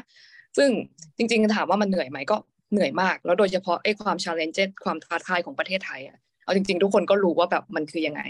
คือไม่ว่าจะเป็นเหมือนแบบโครงสร้างทุกอย่างหรือว่าเหมือนแบบคนอืมระดับบนๆ ในอำนาจที่เขาเป็นคนกำหนด policy ประเทศเนี้ยอย่างเช่นถ้าจะให้พูดอะอย่างแบบธุรกิจเนี้ยมันก็แบบมันใหม่เนาะบางทีเข้ามามันก็จะมาขัดประโยชน์กับคนหลาย ๆ คน ก่อนหน้าเนี้ยแกไปก็เคยเกือบจะถูกปิด เพราะว่าแบบวินไม่เอาอะไรอย่างเงี้ยเออก็แบบโอ้โหอืมพักหนึ่งแล้วเขาก็เป็นกลุ่มผลประโยชน์ที่แบบเขาก็ลิงก์อยู่กับรัฐบาลเยอะอะไรอย่างเงี้ย มันก็ต้องแบบมันก็ต้องตู้มันก็ต้องมีการแบบโชว์เทรดออฟในเชิงเศรษฐกิจอือฮึสังคมเพื่อจะสร้างนโยบายตรงนี้ ซึ่งจริง ๆ พอออกมาปุ๊บก็ยังไม่จบ มันยังต้องไปสู้ในเชิง implementation ด้วยเพราะบางทีแบบกฎหมายเขาก็เขียนมาแบบบางทีคือเอาจริงคือคนที่เนี่ยคือเขาไม่ได้บางทีมองไม่สุดเอ็นไงว่าแบบบางทีมันเร็วหลายๆอย่างที่เราจะต้องไฟต่อหรืออย่างแบบคนที่เป็นคนออกกฎหมายนโยบายอะบางทีเขาก็ไม่ได้แย่นะหลาย ๆ คนก็แนวคนเฒ่าคนแก่ ที่จริง ๆ แล้วอาจจะแบบไปเลี้ยงหลานไหมอะไรอย่างเงี้ยแต่คือแบบคล้ายๆกับเขาก็ยังเขาก็ เอาจริงเขาไม่ได้เข้าใจว่าสิ่งที่เขาจะกำกับอะคือเขากำลังจะกำกับอะไร แต่เขามองว่าสิ่งที่เขาทำอะเขาหวังดีกับประเทศ นี่คือสิ่งที่เหมือนแบบบางทีเราdetect ได้จริงนะว่าเขาคิดแบบนี้แต่เขาไม่มีความรู้ไงเราก็ต้องพยายามเออเป็นเราต้องแบบพยายามทำให้เขารู้อะไรอย่างเงี้ยเหมือนอย่างเหมือนแบบก่อนหน้านี้อันนี้เป็นเคสที่กำลังเหมือนแบบจริง ๆ ก็มีการเหมือนแบบพยายามไปให้ความรู้เขาอยู่อะไรอย่างเงี้ยคือคล้ายๆกับเขาก็เขาไม่อยากให้คนระดับรากหญ้าเนี่ยเป็นหนี้เขาก็เลยจะเหมือนออกกฎหมายมา เพื่อคล้ายๆกับเหมือน เวลาที่แพลตฟอร์มตัดเงินหรืออะไรเงี้ยควรจะต้องมีขั้นต่ำหรืออะไรประมาณอย่างเงี้ยคือเพราะว่าไม่อยากจะให้เหมือนแบบเออเหมือนแบบคนพวกนี้จ่ายเงินจนหมดไม่มีเงินออม แต่อีเราก็มองเออแต่เดี๋ยวนี้คือคนอะเวลาเขาซื้อพวกแบบเครื่องใช้ไฟฟ้าผ่อนบ้านผ่อนรถอะเขาผ่อนกับแพลตฟอร์มเยอะเพราะว่าทำไม เพราะว่า Grab มี product อย่างเช่นแบบพวก microfinance ซึ่งคนพวกนี้เขากู้ได้ไงแต่ว่าคือพอเขามี performance ที่อยู่ในแอปของเรา เราสามารถมาประเมินเงินกู้ดอกเบี้ยต่ำๆให้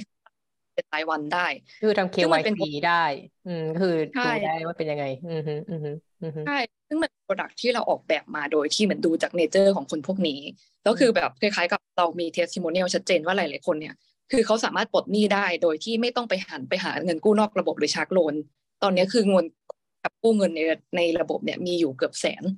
ซึ่งจริง ๆ แล้วมันก็เติบโตได้อีก แต่คราวนี้พอเหมือนแบบท่านทั้งหลายเนี่ยเขาอาจจะไม่ค่อยรู้เกี่ยวกับไอ้เรื่องพวกนี้ไงเขาก็จะเหมือนแบบ บางทีเขาก็ไม่ได้มองครบองค์รวมว่า เวลาที่เขาจะกำกับเนี่ย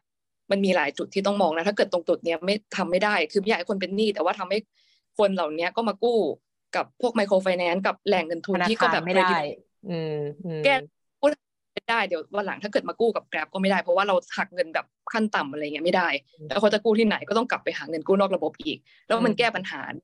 การเหมือนแบบเงินออมของคนไหมเนี่ยบางทีมันก็เป็นจุดอะไร ซึ่ง บางทีบางคนเขาก็อาจจะไม่ได้มีเจตนาร้ายไงแต่เขาไม่ได้มีความรู้ เพราะว่าแพลตฟอร์มเป็นเรื่องใหม่ มันก็เลยเป็นจุดเอเราก็ต้องเข้าไปสู้เข้าไป educate อะไรเงี้ย ซึ่งก็อย่างที่มินคือมันไม่ได้เห็นผลแบบเร็วขนาดนั้น กฎหมายมันไม่ได้ออกกันหรือแบบนโยบายอะไรไม่ใช่แบบโอ้โหพรุ่งนี้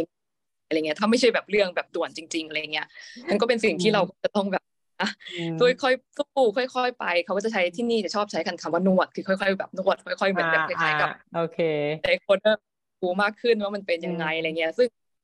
ถามว่าบางทีเราก็รู้สึกว่าเราก็เหนื่อยเราก็เครียดเราก็กดดันนะบางทีแบบไปเจอบางคนเนี่ยก็รู้สึกว่าแบบโอ้ยจะซื้อสู้เพื่อแบบอะไรแบบนี้ไปทำไมวะแต่ก็แบบ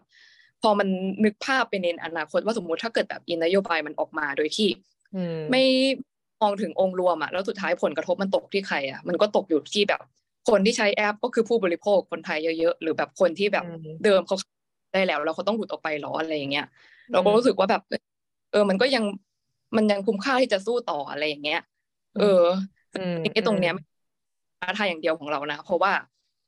งานเราอะเราต้อง bridge the gap ระหว่างคนที่อยู่ข้างนอกคือรัฐบาล กับคนในแกร็บซึ่งแบบเหมือนคนละโลกอะคนพวกนี้ก็ไม่เข้าใจทำไมได้แบบเออรัฐบาลเขาพูดไม่รู้เรื่องก็ทำอะไรเงี้ยไหนข้างนอกมาไอ้ฉันก็เหนื่อยกับการที่จะต้องมาแบบเฮ้ยเธอใจเย็นๆ คือเขาแบบโอ้โหเขาเป็นคุณตาอยู่เจ็ดสิบ เข้าใจว่า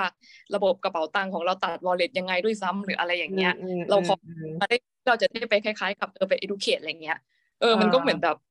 มันก็เป็นความแบบ บางทีมันก็มันนะ แต่มันก็เหนื่อย แต่คือแบบคล้ายๆกับว่าถ้าเกิดว่าก็ชอบถ้าชอบความท้าทายรู้สึกว่างานเนี้ยมันก็ดีแต่ขณะเดียวกันมันก็ต้องใจเย็นไปด้วย เพราะว่าอย่างที่มิ้งบอกแหละว่าแบบ เออการแบบพยายามสร้างความเปลี่ยนแปลงในเชิงระบบเชิงระดับสูงเนี่ยโครงสร้าง อือฮึอือฮึค ล้ายกับพยายามไปทีละ step อะไรอย่างเงี้ยค่ะ อืมอืมก็ again คืองานที่เล่นกับ policy ก็ไม่เหมาะกับวัยรุ่นใจร้อนเช่นกัน ถ้าเกิดอยากจะเห็นอยากจะเห็น impact เนาะก็เรียกได้ว่ามันคือการวิ่งมาราธอนน่ะ คือมาราธอนคือไม่ต้องใส่ทีเดียวทั้งหมด แต่ค่อยๆ ใส่แต่คงให้มันอยู่ได้ยาวๆ อันนี้ก็น่าจะเป็นทริคจากคนที่ทำงานด้านนี้มาห้าปีอัพแน่นอนนะว่าแบบว่าเออการใจร้อนเนี่ยมันมันมันไม่ช่วยอะไรขึ้นมาเนาะในเคสสองอันนี้ ทีนี้ของแก้มวัยรุ่นใจร้อนทำได้ไหม จะเห็นผลได้ไหมอะไรอย่างเงี้ย อืม ไม่ได้ค่ะ ไม่ได้ค่ะซิส ก็คือจะจริงๆในส่วนของอะมันมีสองส่วนของคำถามใช่ไหมถ้าตอบสั้นๆ ที่หลาย ๆ ที่มิ้นท์กับพี่แพรพูดไปแล้วแหละว่าทำไมถึงยังใช่ไหมจริง ๆ ก็คล้ายคือคล้าย ๆ กันในเรื่องของว่า sense of higher purpose อะเพราะว่าลองคิดดูว่าวันวันหนึ่งกว่างานแต่ละงานมันจะ push ไปได้อะ you ไม่ใช่แค่ว่าต้องมีแบบ ไฟในการช่วยคนนะ แต่ว่าในความเป็นจริงคือ you อาจจะต้องนั่งทำเอกสารอาจจะต้องนั่งส่งจดหมาย ไปหาองค์กรนี้เพื่อให้เขามาคุยกับเรา ไปคุยกับเขา ต้องไปคุยกับ stakeholder สิบกลุ่ม คุยกับบริษัทนั้นบริษัทนี้เพื่ออธิบายปัญหาให้เขาเข้าใจแล้วให้เขาเอากับเราด้วยอะว่าแบบอ๋อเออมันเป็นปัญหาว่ะแล้วเราต้องลุกขึ้นมาแก้นะ คือมันใช้พลังงานเยอะมาก ๆ ใน nuances หรือแบบอืมเอ่อรายละเอียดปลีกย่อยอืมรายละเอียดปลีกย่อยเยอะมากกว่าแต่ละ new action จะเกิดขึ้นอะ เพราะฉะนั้นถ้าเราส่วนตัวเรารู้สึกว่าถ้าเราไม่รู้ว่าแบบเฮ้ยกูทำสิ่งนี้ไปเพื่ออะไร แบบทำไมฉันต้องมานั่งเขียนสิ่งนี้ทำไมฉันต้องนั่งอืมพยายาม convince management คนนี้อะไรเงี้ยอืมมันก็จะไม่มีแรงที่จะแบบขับเคลื่อน เออ นั่นก็คือเป็นเหตุผลว่าทำไมอืมทำไมยังรู้สึกว่าอยากทำงานในฟิลนี้ เพราะมันค่อนข้างเห็น impact ชัดว่าเรากำลังทำเพื่อเหมือนช่วยกลุ่มกลุ่มอืมเอ่อเปราะบางไหนอืมทีนี้ถ้าในส่วนของปะ challenge หรือ disappointment ก็มีในหลาย ๆ เรื่อง ถ้าให้ยกตัวอย่างเอ่อ ตัวอย่างแรกอาจจะเป็นเรื่องของเอ่อการเปลี่ยนแปลงพฤติกรรมหรือความเชื่อว่าสิ่งใดเป็นปัญหา และสิ่งใดสามารถทำให้ดีขึ้นได้อืมยกตัวอย่างเช่น อย่างเอ่อเรื่องของอะ solution ใหม่ๆ ทางด้านเทคโนโลยีหรือ social innovation ใหม่ๆ ที่ทางโปรเจกต์แก้มพยายามหาปัญหาแล้วหาวิธีแก้มาให้อะ ก็ใช่ว่าทุกคนจะเห็นดีด้วยและอยากเอาไปใช้ เพราะเขาไม่เข้าใจ แล้วอีกอย่างหนึ่งยกตัวอย่างเช่นอะไปคุยกับ เจ้าของเรือหรือเจ้าของสวนอย่างเงี้ยว่าแบบ คุณพี่คะเนี่ย คุณพี่โดนแบบว่าคนที่ซื้อผลิตภัณฑ์จากคุณพี่อะเขากดมาใช่ไหมว่าพี่ต้องทำตามมาตรฐานหนึ่งสองสามสี่แล้วอะทางแรงงานก็ไม่รู้เรื่องอีกก็ทำให้เป็นอีกถ้าคุณพี่เอาแบบเครื่องมือนี้ไปใช้มันจะช่วยให้การทำงานง่ายขึ้นเก็บข้อมูลง่ายขึ้น แรงงานมีหนทางที่จะเหมือนเอ่อหาข้อมูลแล้วก็ได้รับความช่วยเหลือมากขึ้น แต่ในขณะเดียวกัน เจ้าของกิจการรายย่อย หรือเจ้าของเรือเขาอาจจะบอกว่าเสียเวลาทำไมผมต้องแบบจ่ายเงินเพิ่ม เพื่อที่จะซื้ออ,อุปกรณ์นี้มาใช้ แล้วยังต้องมาสอนแรงงานใช้อีก มันเหมือนการ change management ในระดับหนึ่งด้วยอะค่ะว่าเราจะสามารถทำความเข้าใจและคุยแต่ละภาษากับคนหลาย ๆ กลุ่มภาคส่วนน่ะได้มากน้อยแค่ไหน ซึ่งอย่างแรกแก้มว่าเราต้องเหมือนเข้าใจเขาก่อนว่า where they are coming from ปัญหาเขาคืออะไร priority ของชีวิตเขาคืออะไร เพราะหลาย ๆ ครั้ง กลุ่มคนแบบอย่างแก้มเองที่แบบมองถึง higher purpose international standard อย่างเงี้ยบางทีพอไปคุยกับคนที่เขาอยู่ใน context เอ่ออื่นๆ เขาจะไม่เข้าใจหรอกทำไมเราต้องแคร์ international standard อะไรเงี้ยเราก็ต้องค่อยๆ พูดกับเขาว่ามันจะทำให้ชีวิตความเป็นอยู่เขาดีขึ้นได้ยังไง การทำอาชีพเขาดีขึ้นได้ยังไง อันนี้ challenge ที่หนึ่ง challenge ที่สองที่ค่อนข้าง realistic นิดนึงก็คือจะเป็นเรื่องของคือตัวองค์กรเองอะค่ะโปรเจกต์อย่าง USAID อย่างเงี้ยมันคือลักษณะของออการได้ funding มา เพื่อที่จะเอามา implement กิจกรรมใช่ไหมแล้วมันก็จะเหมือนมี goal และ timeline ว่าต้องทำได้อย่างนี้อย่างนี้ตาม goal ซึ่งบางทีอะด้วยความที่ timeline มันใช้และงบมันมีอยู่แค่เนี้ยอืมแก้มว่าคนที่เป็น manager หรือคนที่ execute การเอาเงินมาใช้ การเอางบประมาณมาใช้ทำกิจกรรมจริง ๆอะ มีผลมากว่ากิจกรรมนั้นจะได้ impact ต่อคนตัวเล็กจริงหรือเปล่า เพราะหลาย ๆ ครั้งที่แก้มเคยเจออะ execution เป็นไปเป็นทางที่เอางบมาใช้เพื่อให้เกิดภาพที่คล้ายๆว่ากิจกรรมนั้นสำเร็จและได้ช่วยคน แต่ในรายละเอียดแล้วอะยกตัวอย่างเช่น การเลือก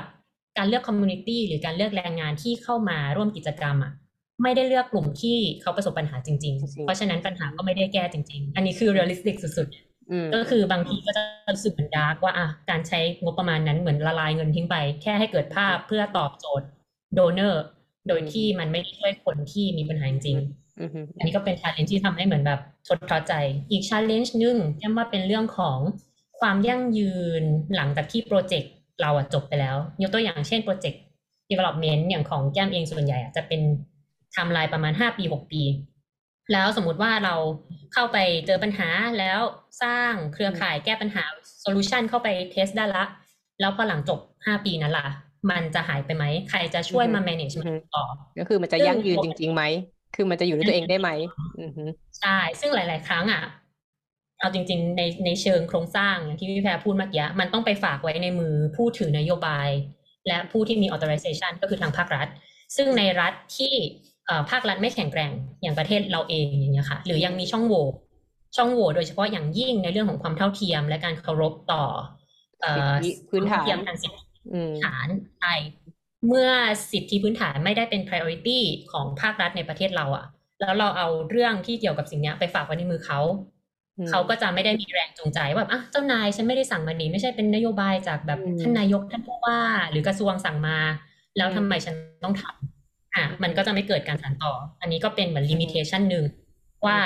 เอ่อในบทบาทของการทำงานด้าน sustain ในแต่ละส่วนอะบางทีมันก็จะไปติด ปัญหาเชิงโครงสร้างในหลาย ๆ ครั้งอืมฮึอืมฮึโอเคอันนี้ก็ขอควรต่อในเรื่องของที่ทุกคนพูดตรงกันคือการต้องทำ stakeholder engagement แล้วก็เป็นคำถามที่ที่พี่ก็ได้รับตอนที่พี่ไปคุยที่ฟอรัมที่อังกฤษเนาะว่ามีน้องทั้งมือถามเรื่องของการทำ stakeholder engagement ว่าจริง ๆ แล้ว มันมันมันมันเป็นคำที่ใช้กันบ่อย แต่อยากรู้ว่าผลลัพธ์จากการทำ stakeholder engagement เนี่ยมันมันเป็น positive sum up ทั้งหมดเลยเนี่ย จริงไหมหรือแค่ไหน คือคือคุยแล้วมันมันมันเรียกคนมานั่งคุยเนี่ยมันได้ประโยชน์จริงแค่ไหน หรือว่ามันสำเร็จไหมจากการทำ self engagement อันนี้อาจจะถามในเรื่องของ real real life แล้วกันนะ ว่าเป็นยังไงบ้างเนาะอะของของแพรเริ่มได้เลยค่ะ โอเค คือจริง ๆ ถ้าจะพูดเรื่องเหมือนแบบ stakeholder engagement อะจากงานเราจริงๆ มันก็เป็นหนึ่งในงานหลักที่ต้องทำมันทำตลอดเวลาอยู่แล้วอะไรเงี้ยค่ะ ซึ่งถ้าถามว่า key stakeholder หลัก อย่างเช่นเหมือนเวลาที่เราอยากจะไปเหมือนแบบ advocate หรือว่าเปลี่ยนแปลงนโยบายหรือว่าจริง ๆ บางอย่างอะไม่เชิงเปลี่ยนแปลงแต่อยากให้เขาสร้างออกมาใหม่เลยเป็นสิ่งใหม่อืมที่อาจจะไม่เคยมีก่อน ก็คือเหมือนคล้ายๆกับว่านอกจากเราจะต้องเหมือนแบบไป educate เขาแบบตรงๆอะไรเงี้ยแล้วอะบางทีมันก็ไม่ได้ทำได้แบบตรงๆ รูปแบบเดียวเนาะมันก็มีหลายช่องทางที่ทำได้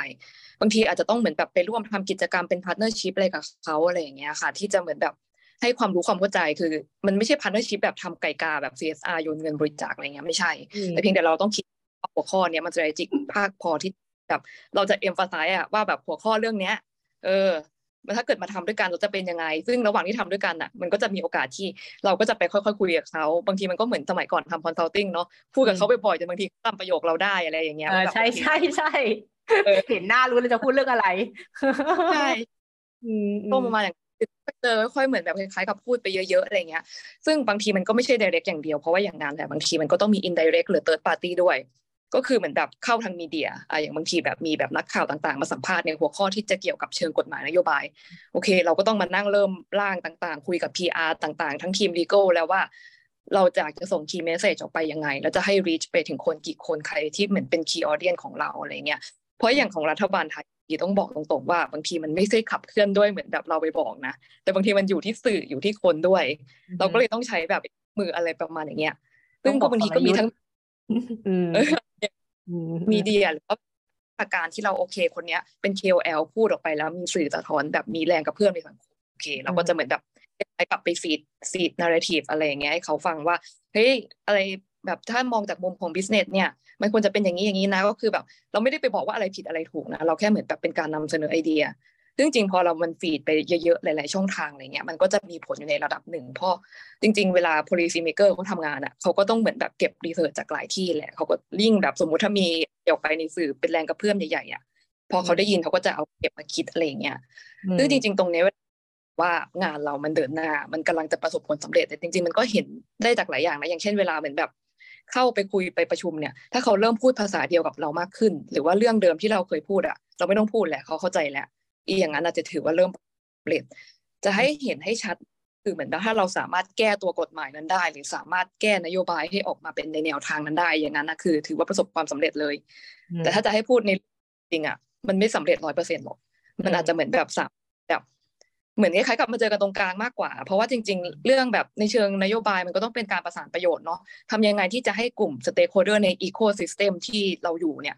ได้ประโยชน์พอๆกันหมด แล้วก็เสียประโยชน์โดยไม่ไม่มีกลุ่มไหนที่โดนผลักออกไป หรือว่าโดนมาจิน a ลไลซ์อะไรอย่างเงี้ยซึ่งจริงๆตรงนั้นก็จะเป็นเหมือนกันเป็น negotiate อะว่าเหมือนแบบเออสมมติว่าเราลดตรงนี้ได้ไหมแต่ว่าแบบคุณมาช่วยเราตรงนี้หรือแบบอะไรประมาณอย่างเงี้ยค่ะก็ทุกจริง ๆ เราก็ไม่ได้มองอืมคือพยายามหาจุดร่วมอืมใช่อืมซึ่งจริงๆเราบางเรื่องสมมติถ้าเราผลักไม่สำเร็จขนาดนั้นจริงๆเราไม่ได้มองว่าเป็นความเฟลนะคือคล้ายๆกับเราก็ต้องแบบมาถ่วงน้ำหนักกันอะว่าแบบไอ้เรื่องเนี้ย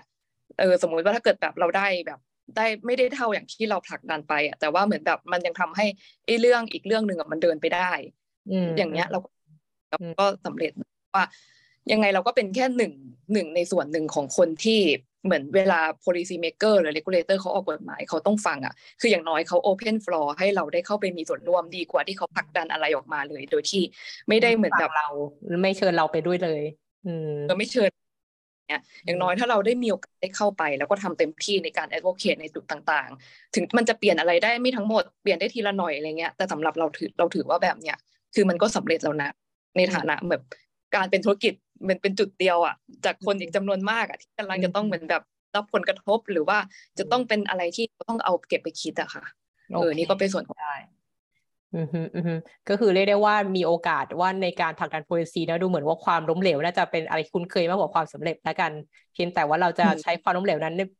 มองมันยังไงในเชิงบวกเอาอย่างนี้แล้วกัน เหมือนอย่างที่เนาะอืมเอดิสันเคยบอกป้าว่าเราไม่ได้ล้มเหลวนะเราแค่เรียนรู้วิธีการที่มันไม่สำเร็จอีกพันวิธีแค่นั้นเองอะไรอย่างเงี้ยนะก็เป็นการมุมมองอย่างหนึ่งอะทีนี้ของฝั่งมิ้นท์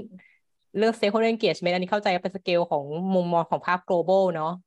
ที่มีน่าจะหลากหมันลายก็แหละอืม เป็นยังไงบ้างอาจจะกว้างขึ้น เพราะว่าไม่ได้เป็นแบบ ไม่ได้อยู่ในบทบาทแบบเชิงแบบเอ่อบริษัทแบบพี่แพรหรือแก้มเป็น project ที่มันโฟกัสไปหนึ่งๆเลยอืมแต่เนื่องจากเราเป็นแบบเหมือนแบบผู้ให้ทุนอะเป็น investor เป็น donor เนาะเอ่อการทำ stakeholder engagement มันก็จะค่อนข้างแบบ high level มากกว่าไปแบบ engage โดยตรงในโปรเจกต์โปรเจกต์หนึ่งอะไรอย่างเงี้ย เออ เพราะฉะนั้นบางครั้งมินว่า อาจอยากมินว่าสิ่งหนึ่งที่อยากจะแอดมาเพราะว่าองค์กรมันเป็นองค์กรขนาดใหญ่อะอืมสิ่งหนึ่งที่สำคัญไม่แพ้กันกับการไป engage กับภายนอกก็คือภายในในเออบางครั้งคุคยนให้รู้ภายเรื่องในคุณยังไม่ไม่เข้าใจรู้เรื่องเลยว่าเราทำอะไร หรือว่างานที่เราทำมัน impact มัน impact ไง concept เราคืออะไรแล้วเราจะไปสามารถช่วยยังไงอะไรอย่างเงี้ยอืมเพราะฉะนั้นแบบสิ่งที่สำคัญอย่างหนึ่งก็คือการไป educate raise awareness คนภายในองค์กรด้วยเออ ว่า เออ อันนี้ concept นี้คืออะไร แล้วมันสร้าง impact ยังไง สิ่งที่เราสามารถช่วยได้คืออะไรบ้างอะไรอย่างเงี้ยซึ่งมินว่าเป็นสิ่งที่สำคัญเหมือนกันอืมอ่าแล้วก็เพราะว่าเนื้องานเนี่ยเราพอมิน global team เนี่ยเพราะฉะนั้นคนที่จะไปคุยกับลูกค้าที่เป็น private sector โดยตรงก็คือคนที่เป็นแบบซิดอยู่ใน Local country office เนาะอืมอืมเออเพราะฉะนั้นน่ะเออมันไม่ใช่เราที่ไป engage กับลูกค้าโดยตรงเอออาจจะมีบ้างแล้วแต่เออเนื้องานหรือ project type แต่ว่า เพราะฉะนั้นในลักษรูปแบบลักษณะเนี้ยน่ะก็คือเป็นเป็นความเป็นเป็นสิ่งที่สำคัญอย่างยิ่งในการที่จะไป engage กับพวก country office กับคนที่ที่ที่ไปเอ่อเจอลูกค้าโดยตรงอืมอืมอืมก็คือจะต้องสร้างให้เขาเข้าใจเอ่อพยายามที่จะแบบไป build business case กับเขาอืมอืมอือืมมก็คือเรียกว่าอันนี้ก็คือของฝั่ง IFC เนี่ยคือเอาคนข้างในให้เข้าใจตรงกัน เพื่อที่ว่าจะได้ผลักดันอืมโปรเจกต์ได้ตรงตามเป้าหมายจริงๆเนาะเพราะว่าใช่เรียกว่าเหมือนเหมือนมีคนมีล่ามแล้วกันพูดง่ายเลยมันคือล่ามแหละเพราะว่าถ้าเกิด global team เนี่ยการลงไปแต่ละประเทศเนี่ยซึ่งมีภาษาที่ไม่เหมือนกันเนาะอย่างที่มีผู้โคลัมเบียอย่างนี้เคนยาอย่างเงี้ยซึ่งเขาก็มีภาษาถิ่น ให้ global team มาใช้ภาษาอังกฤษพูดกับคนท้องถิ่นโดยตรงเนี่ยมันคงไม่เกิดประโยชน์อะไร แล้วคงไม่เข้าใจดังนั้นเนี่ยความยากของฝั่งมินก็คือการเรียกว่าสื่อสารให้คนที่เป็นล่ามก็คือ local country เข้าใจจริงๆว่า policy นโยบายของ global team ที่อยากจะให้มันเป็นตรงกันในทั่วโลกเนี่ยผลักดันทั่วโลกเนี่ยมันคืออะไรอะไรลักษณะซึ่งนี้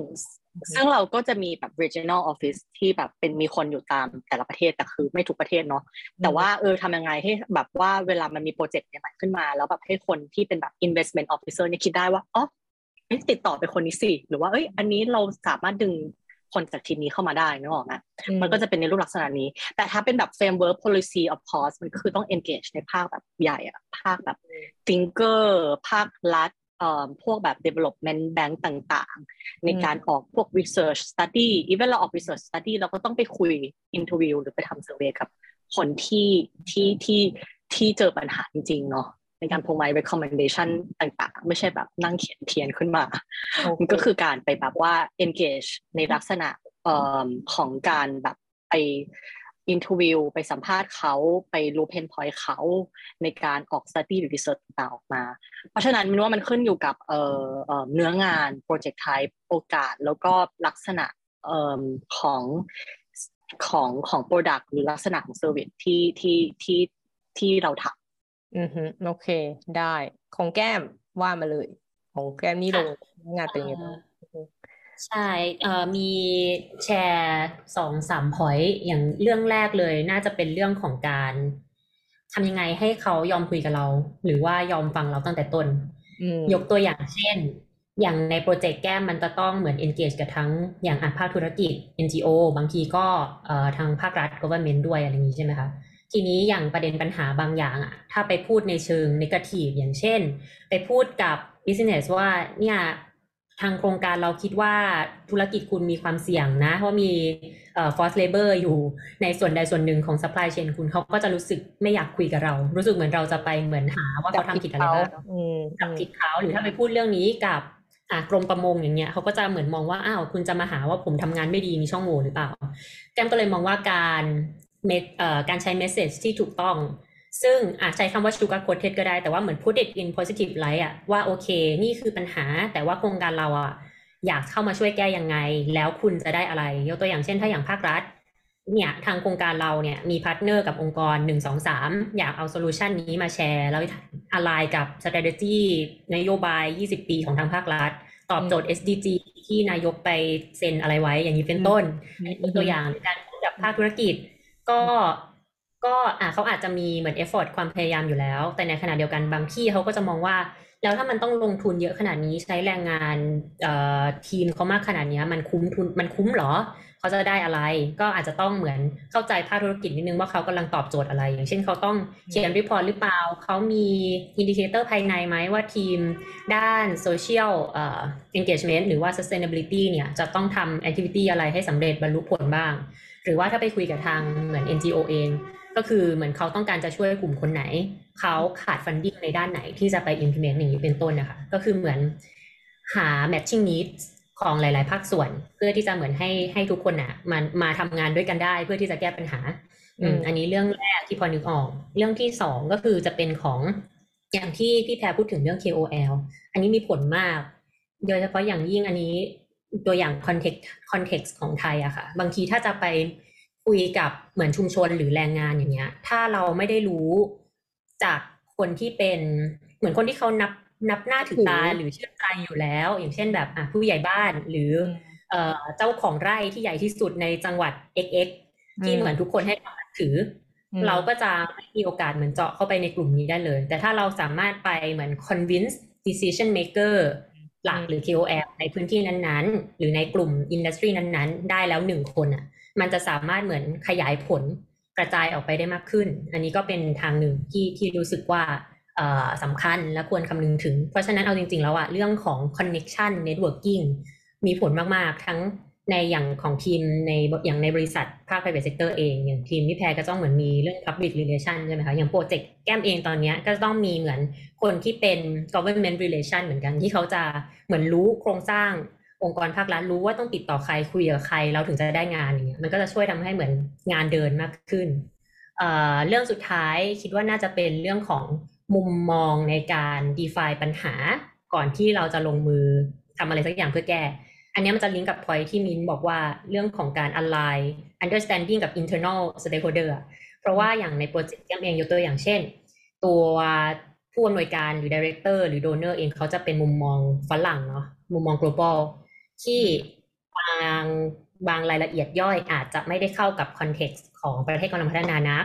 เราก็อาจจะต้องทั้ง manage up manage down ว่านี่คือการมองปัญหาจาก bottom up นะ แต่ว่าอย่าเพิ่งไป fix ว่านี่คือ solution ที่ต้อง work กับประเทศนี้หรือคนกลุ่มนี้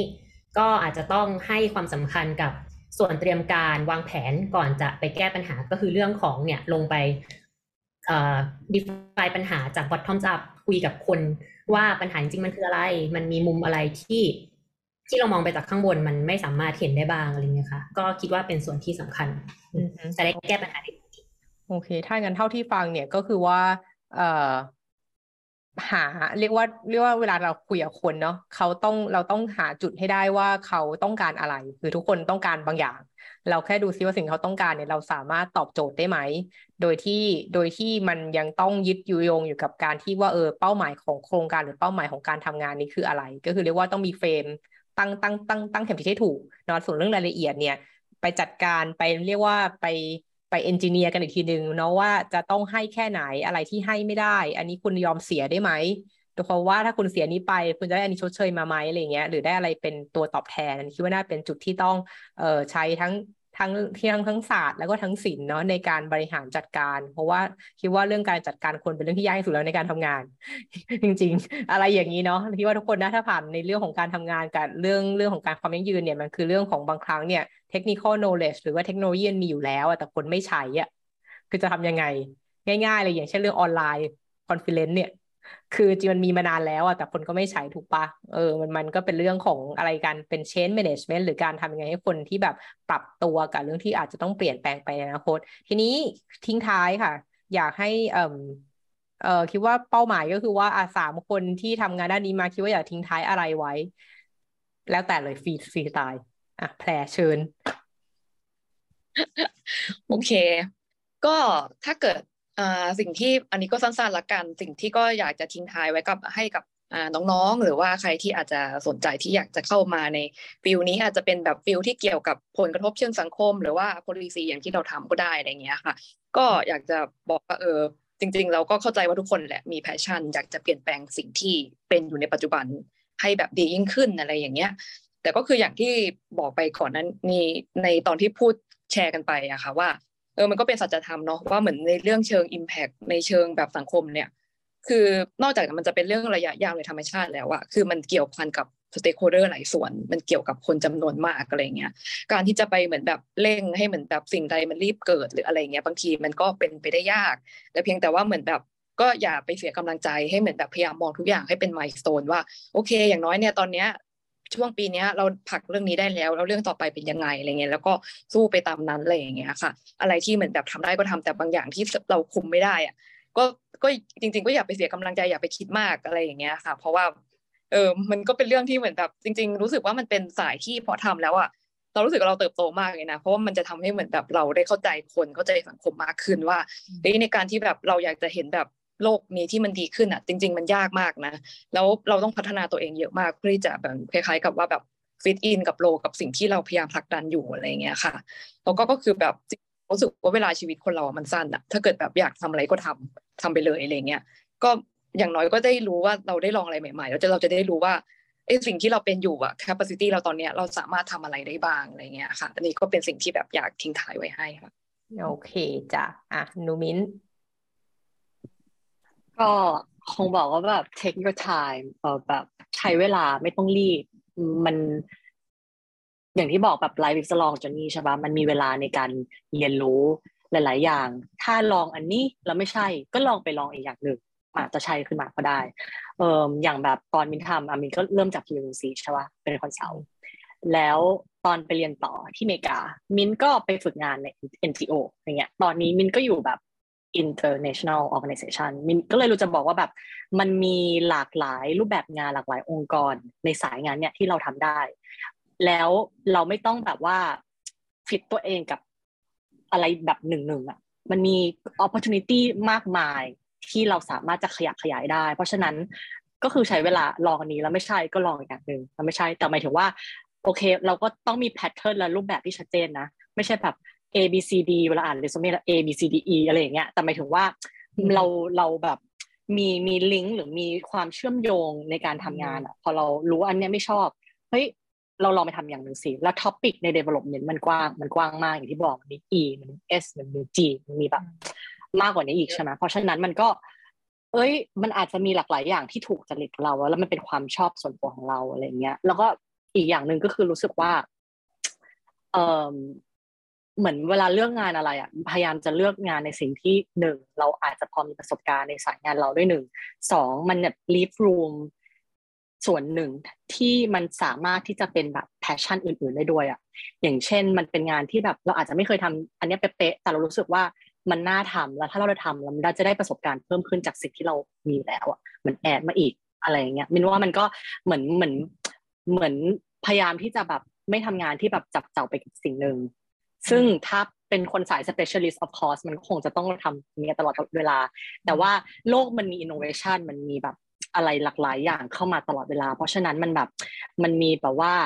เอ่อ space ในการเรียนรู้อีกเยอะมาก เพราะฉะนั้นก็คือแบบว่า อย่าหยุดนิ่งคือต้องเรียนรู้ไปตลอดเวลา แล้วก็บางครั้งที่เรารู้สึกว่าแบบเฮ้ยเมื่อไหร่แบบทำไมมันยังไม่เห็นสักทีแบบให้แบบลองแบบ หยุดแล้วก็หันไปมองคนข้างๆ เพราะแบบมันเป็นจริงๆนะ พอมินหันไปมองแบบว่าเพื่อนร่วมงานหรือมองคนที่มันมีอุดมการณ์เดียวกันมันแบบมันมันมันอินสปายริงอะได้กำลังใจว่าแบบเฮ้ยมันมีคนอีกหลายคนเลยอะที่ที่พยายามจะทำสิ่งที่ดีขึ้น ไม่ไม่ใช่แค่เพื่อตัวเองแต่เพื่อแบบคนอื่นและเพื่อสังคมอะเออ แบบมันฟังดูแบบสวยหรูแต่มันแบบมันเป็นเรื่องจริง มันแบบเป็นสิ่งที่เจอมากับตัว มันก็จริง เออ เพราะฉะนั้นก็ ก็คือเนี่ยค่ะอยากฝากไว้ประมาณเท่านี้ โอเค แก้มคนสุดท้ายจะยากหน่อย ดูเหมือนโดนแย่งพูดไปหมดแล้ว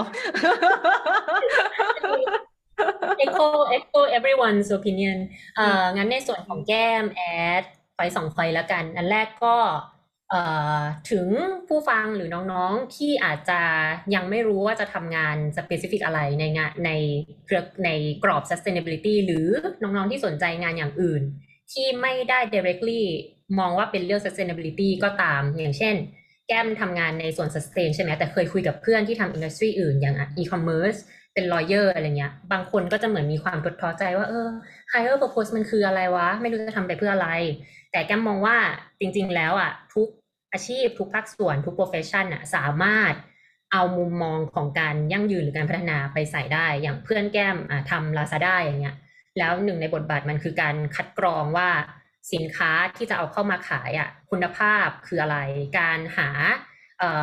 ผู้เข้ามาขายในแพลตฟอร์มที่เป็น SME ช่วยเขากระจายรายได้ หรือการคัดกรองคุณภาพก็ช่วยผู้บริโภคในเรื่องของการไม่โดนหลอก customer right ท้ายที่สุดคือมันก็ลิงก์กลับไปสู่หลักการโซเชียลใน ESG หรือ governance ใน ESG หรือ environmental ด้วยซ้ำ ในด้านใดด้านหนึ่งอาจจะไม่ได้โดยตรง หรือเพื่อนแก้มที่เป็น lawyer ก็เครียดว่าแบบทำงานหนักหามรุ่งหามค่ำมันมีผลต่อคนตัวเล็กบ้างไหมหรือท้ายที่สุด ฉันช่วยในทุนอยู่วะอะไรอย่างเงี้ย ก็อยากให้เหมือนลองลองมองในมุมใหม่ว่าในเนื้องานของเรา profession ของเราอะเราสามารถทำอะไรได้บ้าง ที่มันก็เปิดโอกาสให้มีความเท่าเทียมกับคนตัวเล็กได้มากขึ้นอะอันนี้คือไปแรกค่ะว่า อย่าอย่าอย่าทดท้อใจแล้วก็หา higher purpose ของตัวเองต่อไป แล้วก็อันอีกอันนึงก็อาจจะอย่างที่มิ้นกับพี่แพรพูดไปแล้วว่าเออใช้ความอดทนใช้เวลา แล้วก็แต่ว่าเชื่อว่าเหมือนเวลาแห่งยุคสมัยอะค่ะ การเปลี่ยนแปลงของโลกการเข้าถึงข้อมูลความรู้ awareness เรื่องต่างๆ มันเดินไปข้างหน้าแหละ เพราะฉะนั้นอะพวกเราเองที่ทำมาหรือที่ limitation ที่แชร์ไปทั้งหมดอะพวกเราเองก็มีความหวังว่า เนี่ยพลังของแบบน้องๆรุ่นใหม่ หรือยุคยุคสมัยที่เปลี่ยนไปอะ มันจะสามารถเอามาทำอะไรได้อีกมาก แล้วก็คนรุ่นเราที่ทำอยู่ตอนนี้ก็จะเหมือน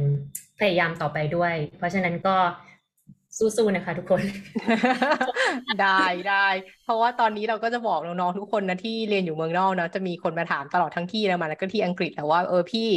อยู่อยู่ที่นี่ต่อหรือกลับไทยดีอะไรอย่างเงี้ย ซึ่งเราก็จะพูดเป็น pattern ไปแล้ว เพราะว่าหลังจากที่เรียกว่าเหมือนเป็นเป็นแก่มากแล้ว ตอนนี้ก็จะบอกเลยว่าเออน้องชอบแบบไหนล่ะเออชอบชีวิตสงบนิ่ง ชอบชีวิตที่แบบมั่นคงคาดการณ์ได้เนี่ยให้อยู่ที่ยุโรปต่อไป เพราะว่าทุกอย่างมัน settingในระดับหนึ่งแล้ว โครงสร้างพื้นฐานมีสวัสดิการดีอะไรอย่างเงี้ยถ้าอยู่ก็อยู่ได้เรื่อยๆอะแบบไม่ต้องกังวลชีวิตในอนาคตมากเขารัฐมีเงินเลี้ยงเงี้ยถ้ารัฐให้ล้มละลายเป็นซะก่อนนะนะอะไรประมาณนี้แต่รัฐมีเงินเลี้ยงแน่นอนเนาะแต่เราก็บอกถ้าเกิดน้องเป็นคนแบบ เอ้ย ไฟแรง ชอบความท้าทาย ชอบปัญหา เห็นปัญหาชอบแก้เนี่ยกลับไทยเลยค่ะ มีปัญหาให้แก้ทุกอนู แก้ได้ทั้งชีวิต ก็น่าจะท้าทายตลอดไปฉะนั้นก็เลยบอกว่าไปคิดเอาเองแล้วกันอยากกลับไทยอยากอยู่ที่นี่ ก็ประมาณนี้เนาะค่อนข้างเรียกว่าท้าทายสูงมากที่ประเทศไทยนะคะมีอะไรที่มันแปลกๆเยอะ ที่จะไม่ได้อยู่ในเทคบุ๊กที่อาจารย์สอนที่ที่อังกฤษแน่นอนอะไรอย่างนี้ หรือที่เยอรมันก็ตามทีเนาะอืม ก็อันนี้ก็เขาขอบคุณทุกคนที่สละเวลาเนาะวันนี้เรียกว่าโหเกือบชั่วโมงชั่วโมงครึ่งอะ่ะในการอัดทั้งหมดเดี๋ยวไงไปตัดต่ออาจจะน้อยกว่านี้แหละ แต่ก็ขอบคุณมากนะคะ แล้วเดี๋ยวไงเจอกันที่ไทยเนาะ